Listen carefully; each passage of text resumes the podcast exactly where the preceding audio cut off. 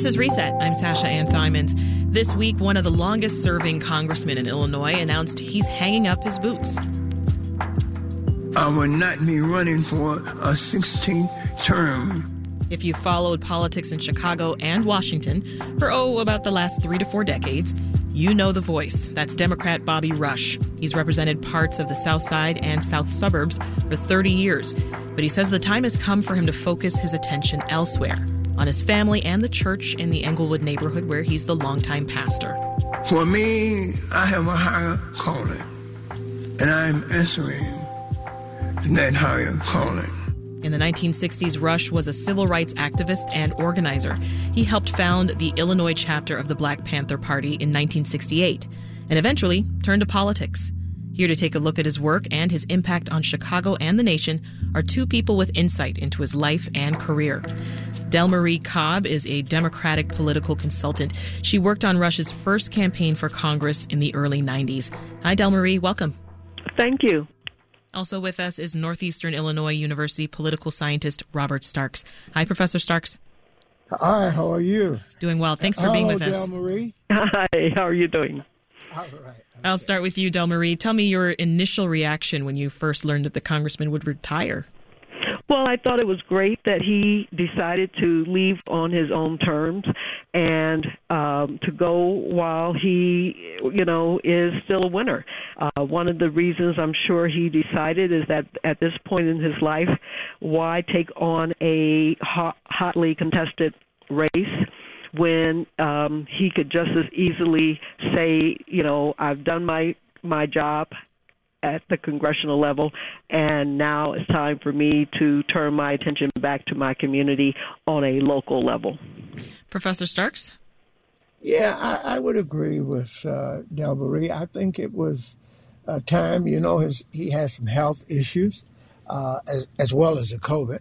Uh, and so I think he wants to spend more time with his family. And again, the, the, the, the district has been redrawn, and there are at least, uh, by last count, and Delmarie can correct me on this, about 25 people are now standing in line to run for that position. well, uh, Delmarie, you, you worked, as I mentioned, on, on Rush's first campaign for Congress.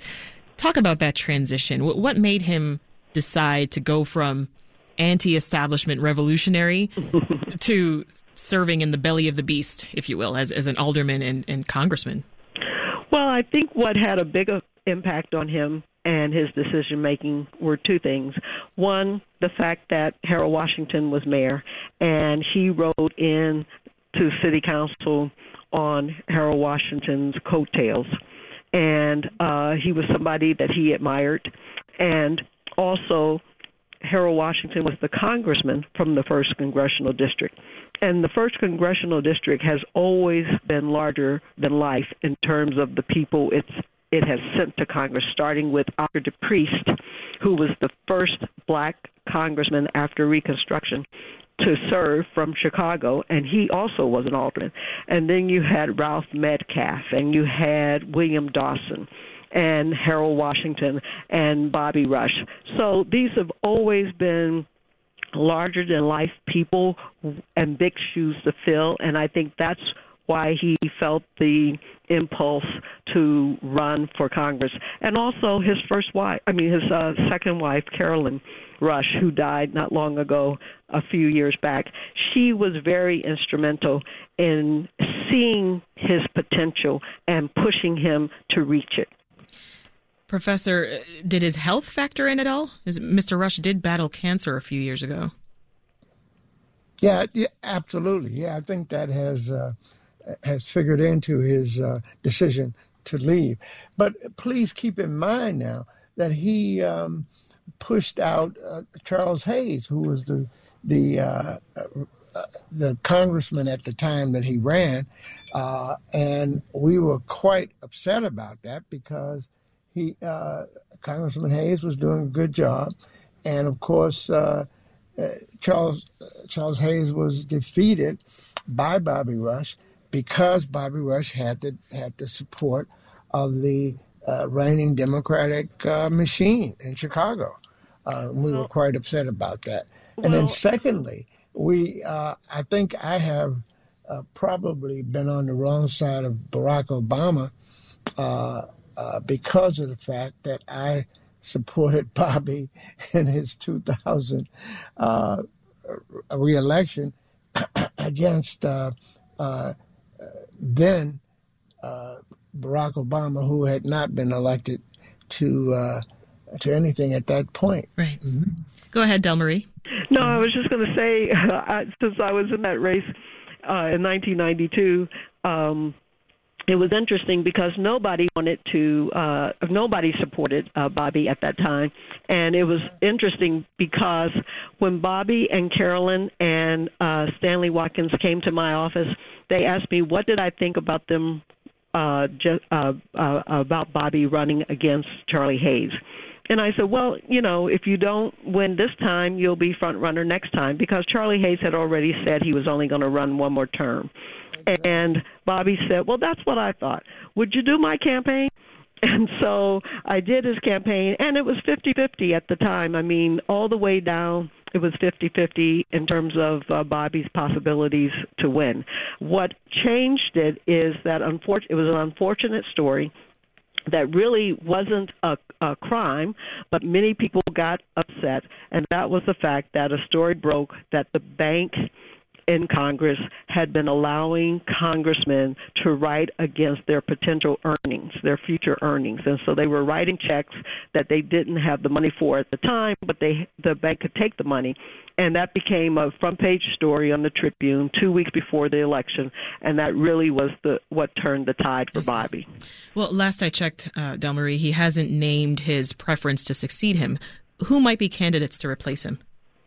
Well, he ha- he certainly does have someone that he's chosen, and uh, I understand that he's going to announce that person.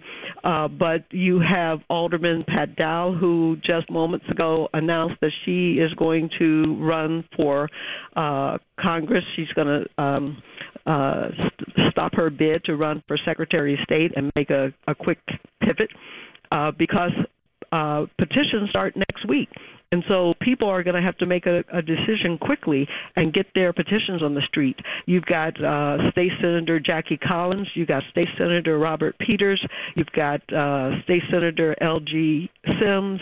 Uh, so you've got a lot of people who are really thinking about this. And when I did, uh, when Jesse Jr. Uh, stepped down, Jesse Jackson Jr. stepped down uh, from Congress, 22 people ran for that position. Wow. We are talking with Delmarie Cobb, a Democratic political consultant. If you're just tuning in, this is Reset. I'm Sasha Ann Simons.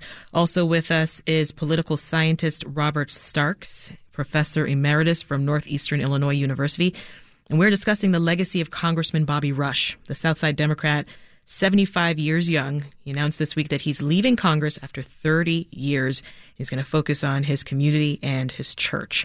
Uh, Professor, Mr. Rush came into office when Harold Washington was elected in 1983 as uh, mm-hmm. the first black mayor of the city. Tell us a bit about those years.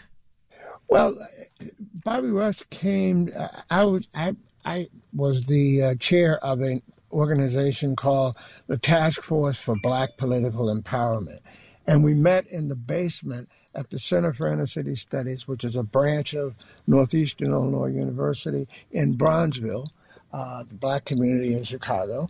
And Bobby came down with uh, uh, his supporters and asked that we would support him for city council. And of course, we agreed. And of course, he went on to win. Uh, and it was on the impetus, as um, Delmarie stated, because of the fact that he was uh, a good friend of, of Harold Washington. He was uh, supported by the black community. He was supported by the Task Force of Black Political Empowerment. He then uh, expressed a desire to run for the Congress, uh, and uh, we sort of didn't approve of it because we didn't think that he should uh, support uh, unseat Charles Hayes. Mm-hmm. But of course, with the ample support of the, the brilliant uh, political strategist strategies of Delmarie Cobb, he won. Uh, but uh, he has done, a, I think, a, a good job of representing the first congressional district, uh, and of course, going on to become a minister, which we never thought he would ever do. Uh, the congressman also had his share of political and, and personal difficulties, though, Professor, uh, from oh, yeah. ethics charges in Congress over office yes. space and tax issues regarding the church. Should exactly. those factor into how we view his legacy, though? Oh, I agree. Yes, yes. Uh, we have to look at every aspect of everyone who's running for office or sitting in office. Uh, we cannot gloss over those things. Uh, I, it, it's a miracle that he's gotten uh, over those uh, charges because uh, several were very serious. I think. What do you think, uh, Delmarie? Were you? I mean, he did. Him on these?